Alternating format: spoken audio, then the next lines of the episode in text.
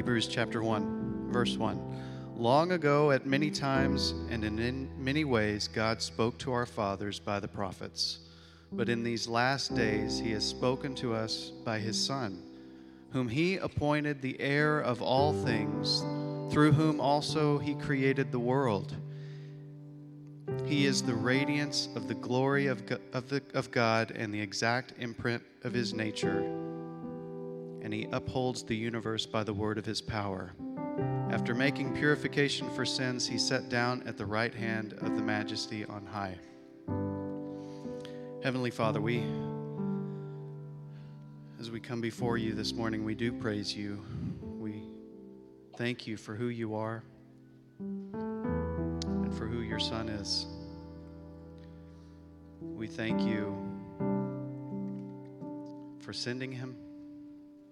We thank you that He came out of love to demonstrate your love for us. We praise you. We thank you for this time that you've given us together and how you've prepared us to hear your word this morning. So I pray that you would remove distractions, help us to focus, help us to hear what you would have for us, that we might receive it and walk in it. In the precious name of Jesus, amen. Amen. Well, good morning, church. Man, thank you for coming this morning just to worship our Lord and Savior. I want to encourage you one thing really quick. We are starting a brand new series on the book of Hebrews. And um, if you've studied the book of Hebrews at all, you know that it's the deep end of the pool, right? It's going to be uh, meaty, it's going to be heavy in a lot of different ways. And so, um, if you want, there are some booklets out there um, that kind of tell you a little bit more where you can study it throughout the week. And also in there, there's actually a page for sermon notes that's bigger than the back of your bulletin. And if you know me very well, I'm going to start talking really fast. So if you want one of those, you can just raise your hand. A couple of guys are running around kind of giving those out to help people um, take some notes. But man, I'd encourage you to study it throughout the week, dive in deeper kind of as we go. So just keep your hands up. They'll kind of keep moving around um, as we go. Huh? No, it's still on. I'm just looking at y'all. I really, really feel like a teacher now, right? Like, yes, what would you like to say? Yes, what's the answer? No. Because um, we are, as we dive into the book of Hebrews, we're going to kind of treat it like a class, right? And I know some of y'all might have come in today and been ready to walk right back out again um, because you're like, there's a lot of math up there. Right? There's a lot of geometry up on there. So maybe uh, maybe causes some flashbacks. Don't worry, there's no pop quizzes in the book all right? Um, but there's pop quizzes in life, so that's what we're going to prepare you for today. I'm popping pretty bad, aren't I? Y'all hear that? Trying to see my, how, how it is with my microphone and what's going on, but Dustin will figure out in a second. Um, so let me give you a little bit um, of an overview of what we're going to be doing. The first half of the sermon is going to kind of be an overview of what we're going to be doing through the book of Hebrews. Then the second half, we're going to dive into these first three verses and really see what um, God has for us and, and what Jesus, being the Son of God, really means. All right, so we're in Hebrews chapter 1. Uh, you could turn there in your word with me um, as we go, but I want to give you a general theme for the book, okay? If you were to take the book of Hebrews and, and sum it up um, right now, then this is the summary statement for our book that we're going to use all the way through, all right? Jesus is greater and higher, and through faith in him, we can change the world, all right? Jesus is greater and higher, and through faith in him, we can uh, change the world. And so that's going to be kind of our theme. We're going to see that play out through the book because our goal is to prove that Jesus is better. And so let me give you a little bit of the setting of the book, right? Hebrews was written around 65 AD, right? 30 so years after Christ died and was resurrected from the grave. How do we know that? Well, in 95 AD, Clement, one of the early church fathers, quoted the book of Hebrews um, in his writing. So we know that it was before that date. But we also know from some of the internal clues um, that Timothy's still alive. We also know that the sacrificial system is still in place. So that means that it was before 70 AD, and that's kind of how they've gotten this date of 65 AD for this writing. Now, we don't know who the author is of the book of Hebrews. Um, everybody has an opinion on it. Some people think it is Paul because there's a lot of Pauline type theology woven in throughout the book of Hebrews. Um, but there's some other clues in there that it might not be Paul as you go through it. In fact, it's inside of your weekly lesson that you're going to dive into some of some of the proofs of who the author might be. Maybe it's Luke. Luke was a prolific writer, right? The book of Luke, the book of Acts, and so on and so forth. Maybe it was Apollos or Barnabas or, or somebody else that was that um, person. So um, let me change mics real quick here. Talk amongst yourself.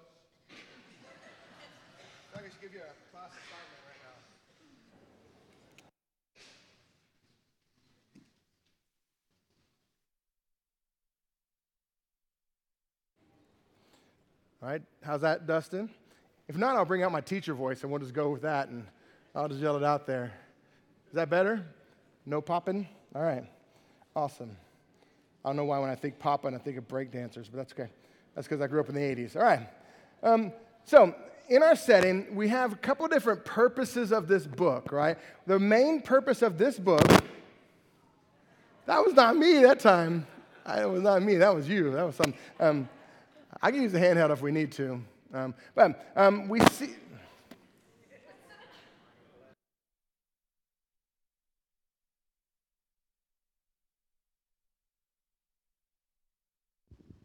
Test.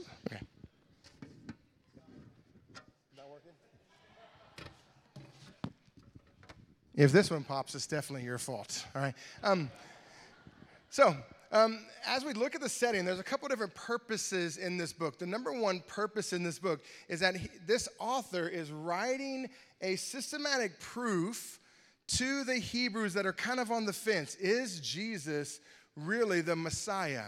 So, the primary purpose of this book is to show that Jesus was the Son of God. Now, Jesus had already given them evidence through his healings and through his death and resurrection, but many, many Hebrews were still caught in the, the religion of their fathers, right? They're caught up in that. Now, there is a secondary reason for this book. As the evidence for Jesus is put forth, it also strengthens those that already have faith in Christ.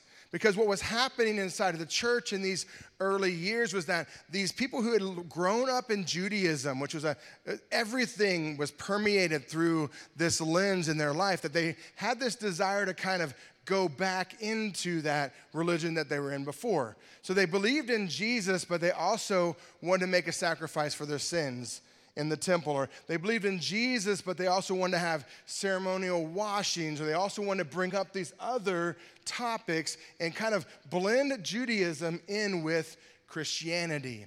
And they were creating sort of a, a new religion that was both Jesus and works. We rely on Christ alone. Right? It's by grace you've been saved through faith, not of ourselves. It's a gift of God. Right? So it's not about Jesus and works, but this group of people are having this tendency to go back into their old lifestyle, which is true, isn't it? When you accept Jesus Christ, don't you feel that pull back to your old lifestyle? And in fact, don't we kind of like works because it makes us feel better about ourselves? It's hard to rely on Christ alone.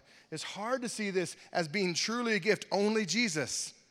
Not Jesus doesn't need our help. He's given us eternal life. Praise the Lord. And so that's what, what this book is primarily going to be about, right? So, what is the mood of the book? Well, the mood of the book is this logical evidence for Christ as Savior. So, the mood of the book is going to be evidence after evidence after evidence. And we're going to talk about what that evidence is going to take the form of here in a second. But it's going to be a very logical proof. Now, that said, I love it because I'm a logic brain person. My beautiful wife, Tara, she's just a simple faith gal. She's like, Yes, I believe in Jesus. I'm like, well, why? How? When? Where? She's like, I just believe, right? She just believes. She has this intense faith and belief in God. And that's amazing. I need more. I'm a skeptic, Right? I'm, I'm, a, I'm a brain working it out, figuring out kind of person, the spaghetti brain, right? It's just everywhere all the time. So that, that's the way. So what the book of Hebrews is, is this sort of logical evidence laid out uh, before us. So the question might be that you might be thinking, well, okay, why? Like I have that simple faith. Well, why is the book of Hebrews important? Well, the idea of this book is to fill in the details of your faith. To know, give you the whys and the hows. For example, I want to show you a picture. How many of y'all like to color? Anybody?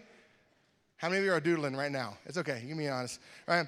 Got a big page. I, I love coloring books. I love getting down at Christmas times an excuse to, to color. But to take this picture, right? It's, it's cool. It's got a lot of lines, but when you add color to it, when you fill in the details, it just comes to life even more. It emphasizes things even more in your life when there's color. So the book of Hebrews is designed to fill in the gaps, right? Or maybe another way to describe it is that we, we want this to be sort of doctrinal buoys for your faith, right? A doctrinal buoy for why Jesus is better. Now, if you're not around boats very much, you may not know what a buoy is, right? A buoy is one of those kind of balloon looking things right, that's out there in the ocean. It's, it's chained or it's anchored to the ground, anchored to the seafloor, and it's there. And so when you drive your boat up, you can hook up to the buoy and it creates like an anchor for you. When we went to Hawaii, Hawaii, you know, beautiful landscape, they would not allow any buoys above the water. So all the buoys were 10, 12 feet below the water. So you'd have to kind of drive your boat around, look through the super clear water, and go, oh, there's a buoy, and dive in, hook up your boat to the buoy and then it would stay stable while you went to snorkel or do something like that. Do you have an anchor for your faith? Do you have a buoy, something that you can hook to to remain steady and not let doubt and the waves of the sea toss you back and forth? That's what the book of Hebrews is designed for. Like a perfect example this would be us at Christmas. My family had an example. At Christmas, we went to Katy to go be with our family there. And while we were there, my girls had this conversation with one of their friends, and it kind of got chippy. Have you ever been in a conversation about Jesus and it got chippy? Or got, got a little testy? And, and they, were, they were like, Jesus doesn't care about my sin. I can drink, I can have sex, I can do anything that I want to do. It's fine. Jesus doesn't care about that. And my girl's like, no, he does. He cares about that. But they didn't feel like they knew why. So then they came and they talked to dad, right? And I was like, oh, here's why. And I'm like, let me let me add them, right? Because I'm like, here's the scripture about that. Oh, that's wrong. That's out of context, right? That because that's my attitude. So you need both that gentle faith, and you need some of those skeptics around, but not all skeptics, because then we tear each other apart. But anyway, right, I wanted to jump in, and so I was like, well, here are some fundamental things to answer that with, and that's what this is designed to be. It's a buoy. Oh, they say, I can just do whatever I want to. God doesn't really care. Oh, let me clip up to this. Let me tell you about how God spoke to us through the prophets. Let me talk to you about the way that God has designed our bodies and our life to honor Him.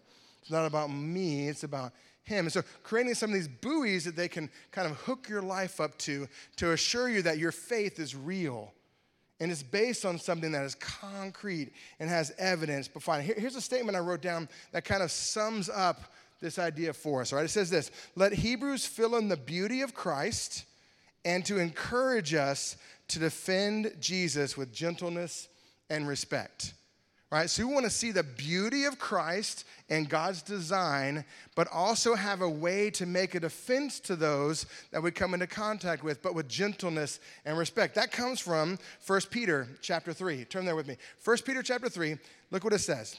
Verse 13. Now, who is there to harm you if you are zealous for what is good? But even if you should suffer for righteousness' sake, you will be blessed. Have no fear of them nor be troubled. How many of us would like to live with no fear?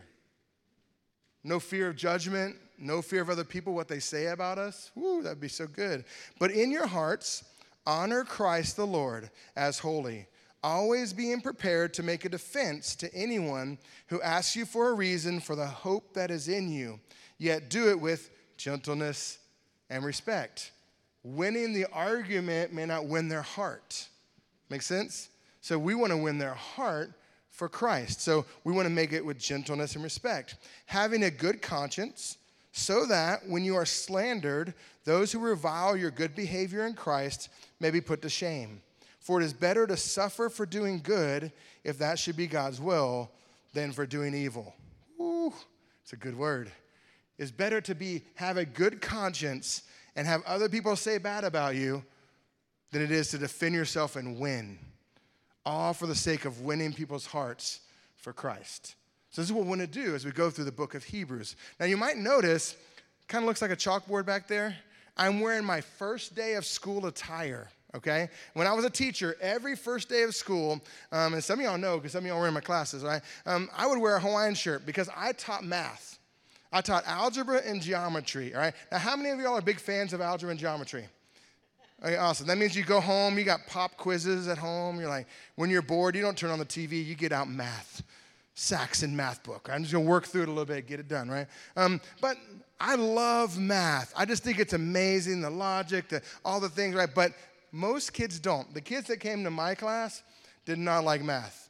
They wanted nothing to do with it. But I was out there like, hey, welcome. Hey, I got some Laffy Taffy for you. I mean, we just had, I try to make it as fun as possible because it can be fun to do hard things, right?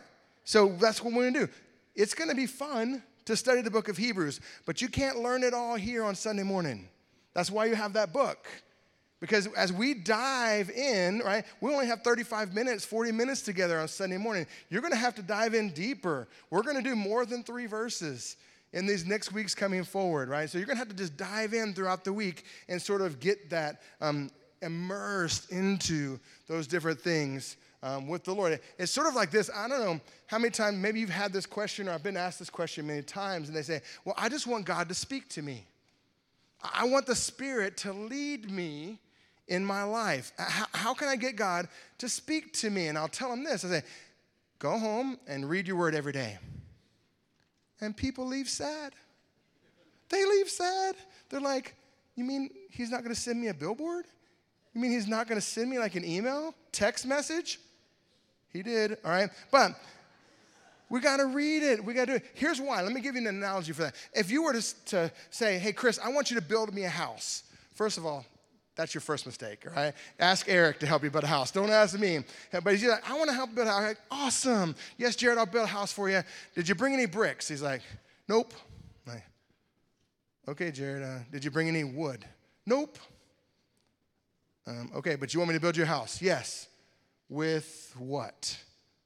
And this is what we're like. I want God to speak to me. But we haven't read the word.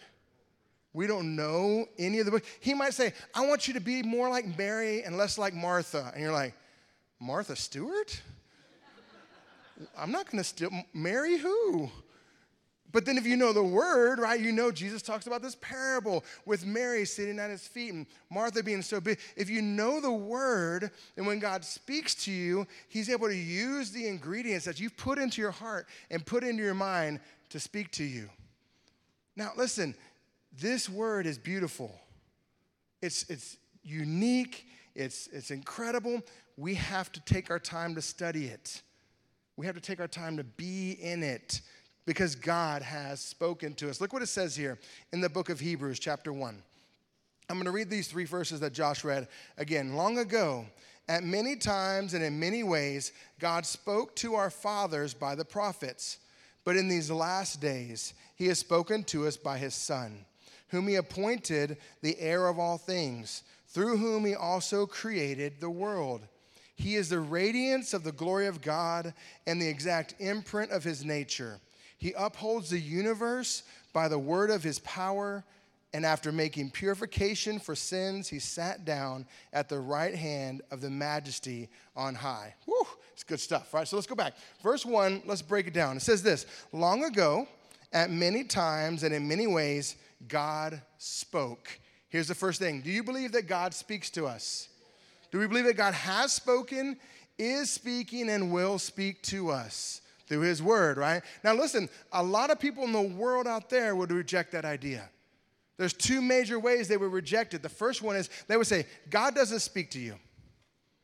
Because people have used it in a way like uh, that's, that's self-serving. They'll say, God doesn't speak individually. Yeah, maybe he created things, and maybe you can learn a little bit about him through studying science or studying things, but you can't really know God because he doesn't speak that way. That's one error people make out in the world. The other error that people make is that they say, well, God speaks in everything. That feeling that I have, it just, it's telling me to do something. It, it could be Taco Bell. Okay, it could be.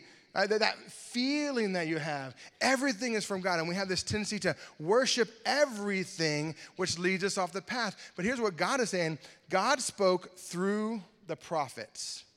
That God spoke in a very specific way to us through the prophets and then through his son, Jesus. So God has something to say to us. We have to know what he says. Now, there's two errors that we make in the church when we talk about God speaking, right? One of them is this oh, God speaks to us? That's nice. That's kind of like this southern way of saying, bless your heart, right? It's like, oh, yeah, God spoke. Mm, okay. Or do we have the attitude, God spoke to us? What did he say? Is there a hunger and a thirst in us to know what God has said, what God has done, how He has spoken, to actually want those things, to want the truth of the Scripture to us? That's what we have to just check. What is our attitude with this idea that God spoke? You realize that these prophets, right? It says that God spoke to the fathers through the prophets. You realize that, and it talks about this, it's in um, 2 Peter 121. It says that no prophecy came from the will of man, but each one was carried along by the Holy Spirit. That when, when the prophets spoke, it wasn't their words they were declaring, they were carried along by God and spoke through the Holy Spirit to us. This is the scripture that we have. It's not just words on a page. It's God breathed. That's what 2 Timothy 3:16 says. All scripture is God breathed. God breathed it out through his prophets and through his son to teach us and reveal himself to us. And it's useful for teaching and correction and reproof and, and all these things to make us more like his son, Jesus. And in fact, in Hebrews chapter 4, verse 12, we're going to get to that verse later on. It says, The word is living and active, sharper than a double edged sword dividing soul and spirit, bone and marrow. God is going to use the word to divide things in your life, to pierce those deepest, darkest parts of our life. And don't we want Him to do that? Do you really want to live with darkness in your heart? This is one of the reasons we maybe don't read the word because it just gets in there. It just wiggles its way to the deepest, darkest parts of us. And when the light comes in, the darkness leaves, but sometimes we love the darkness. We have to want to step into the light. And this is what the word is going to do. It's going to push us into more and more. Why is that important to us? Because, guys, we are his ambassadors. God has made his appeal through the prophets and then through his son, and now he's made it through us. God making his appeal through us as his ambassadors. This is why this is so important for us to dive in and really dig deep and to study these different things. Here's what it says in verse 2 But in these last days, he has spoken to us by his son.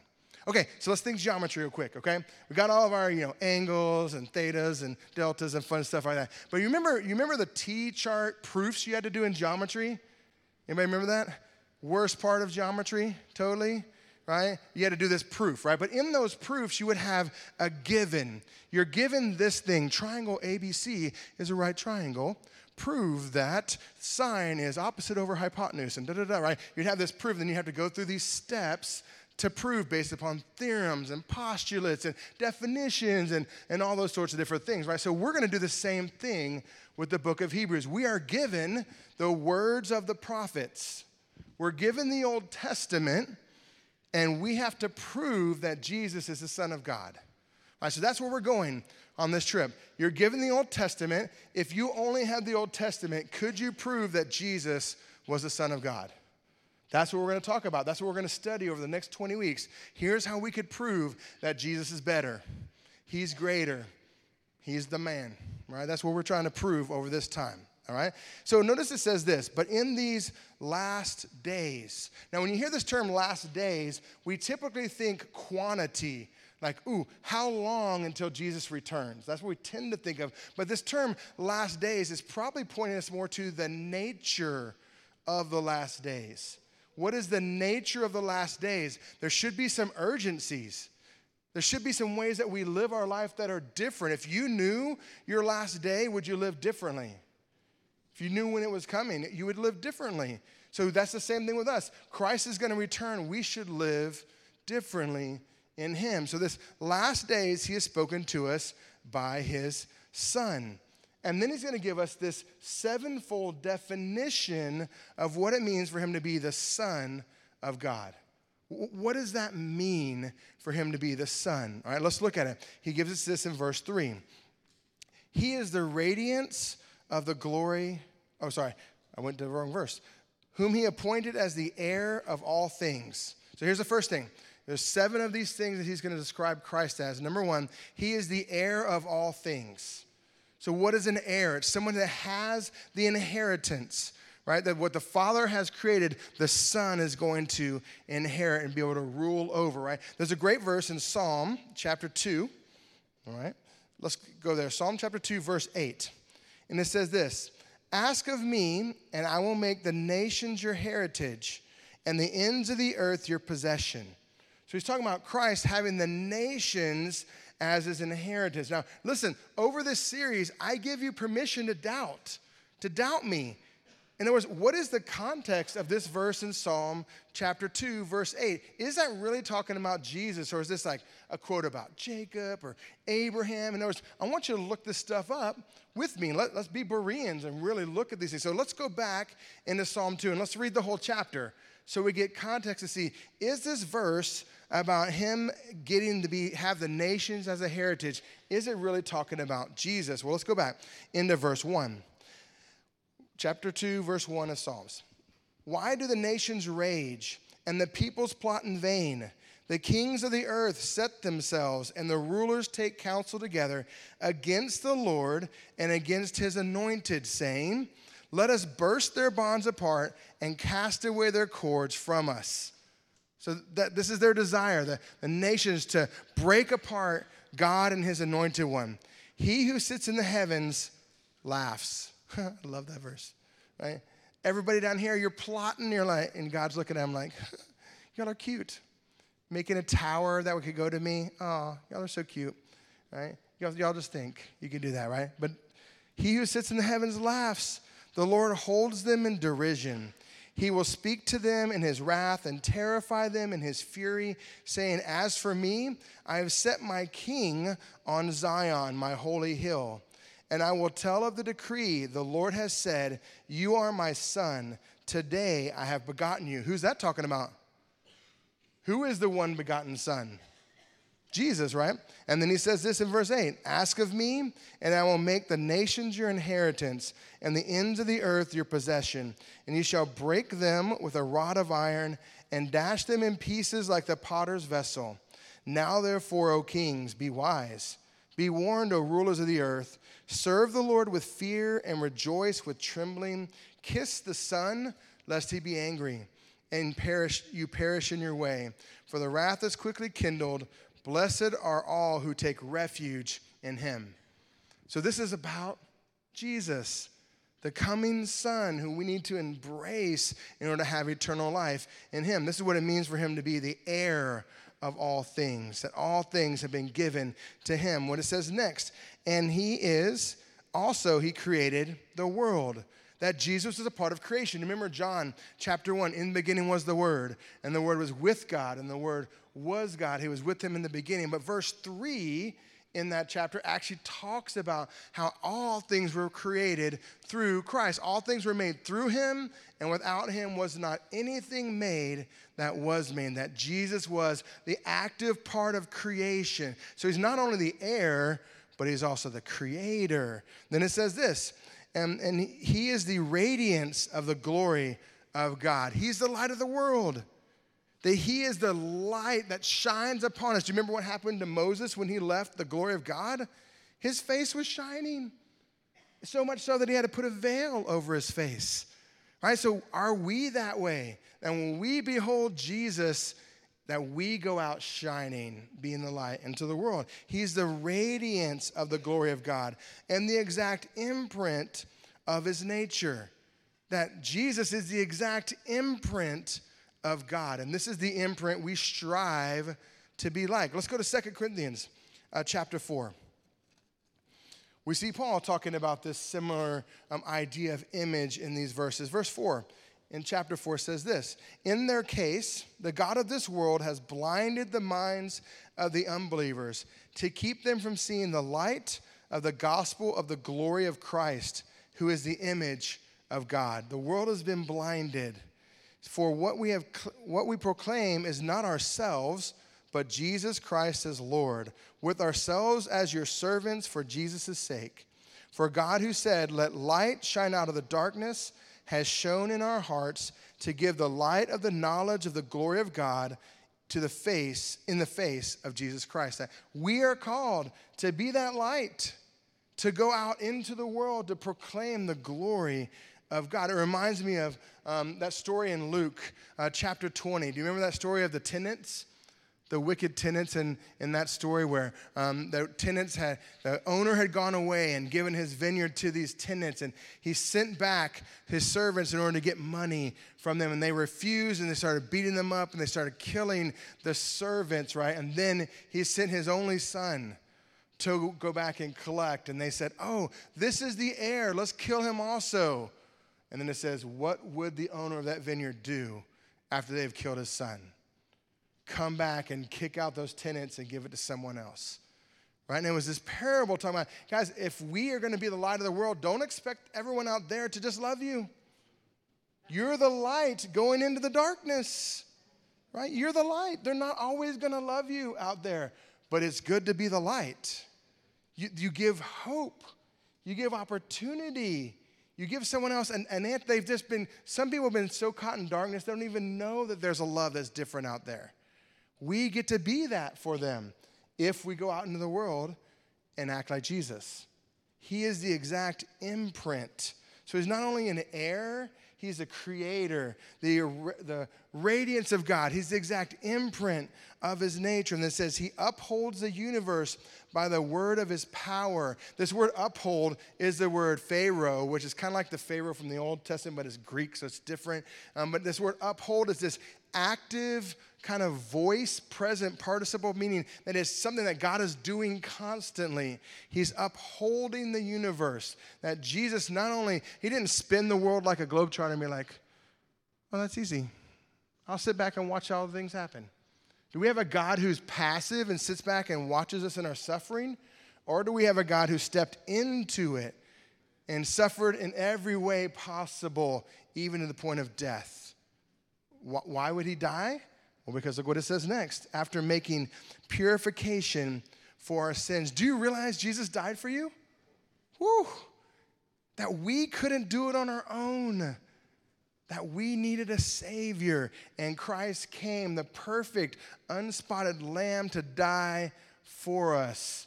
And He didn't just die for us, He rose again, right? To give us eternal life in Him. That's the good news. He was the atoning sacrifice to pay for our sin. And we're going to dive into that really deep through the book of Hebrews. But then it says this And he sat down at the right hand of the majesty on high. Whew, all authority in heaven and earth has been given to him, right? What Matthew 28 18 says. You realize that Jesus went and it is finished. He sat down. Right? You've heard that term right hand man. Did you realize that was a biblical term? That Jesus sat down at the right hand of God. He's got direct access to the Father, and it is done. It is finished.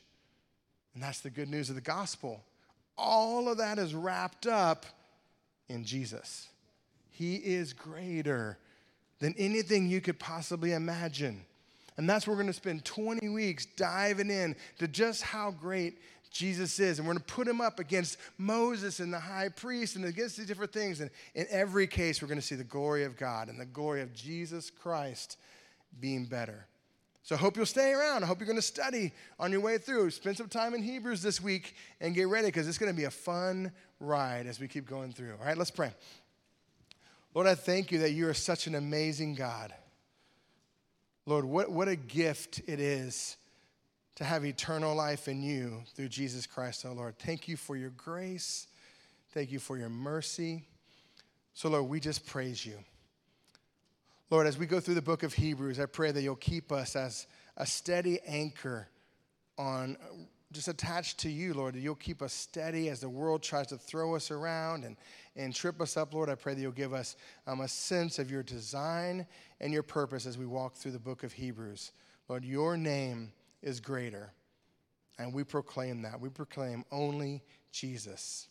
So, Lord, help us as we walk into a world as ambassadors for you. We pray all this in the beautiful name of Jesus. Amen. Amen. Thank you, Chris. Uh, church, I just have a few announcements as you make your way out. I want to remind those who are a part of Refuge that you'll begin meeting this Wednesday. Yeah, I, I guess they haven't woken up yet. Huh? The, the teenagers, they'll come at third service. Yes, yes.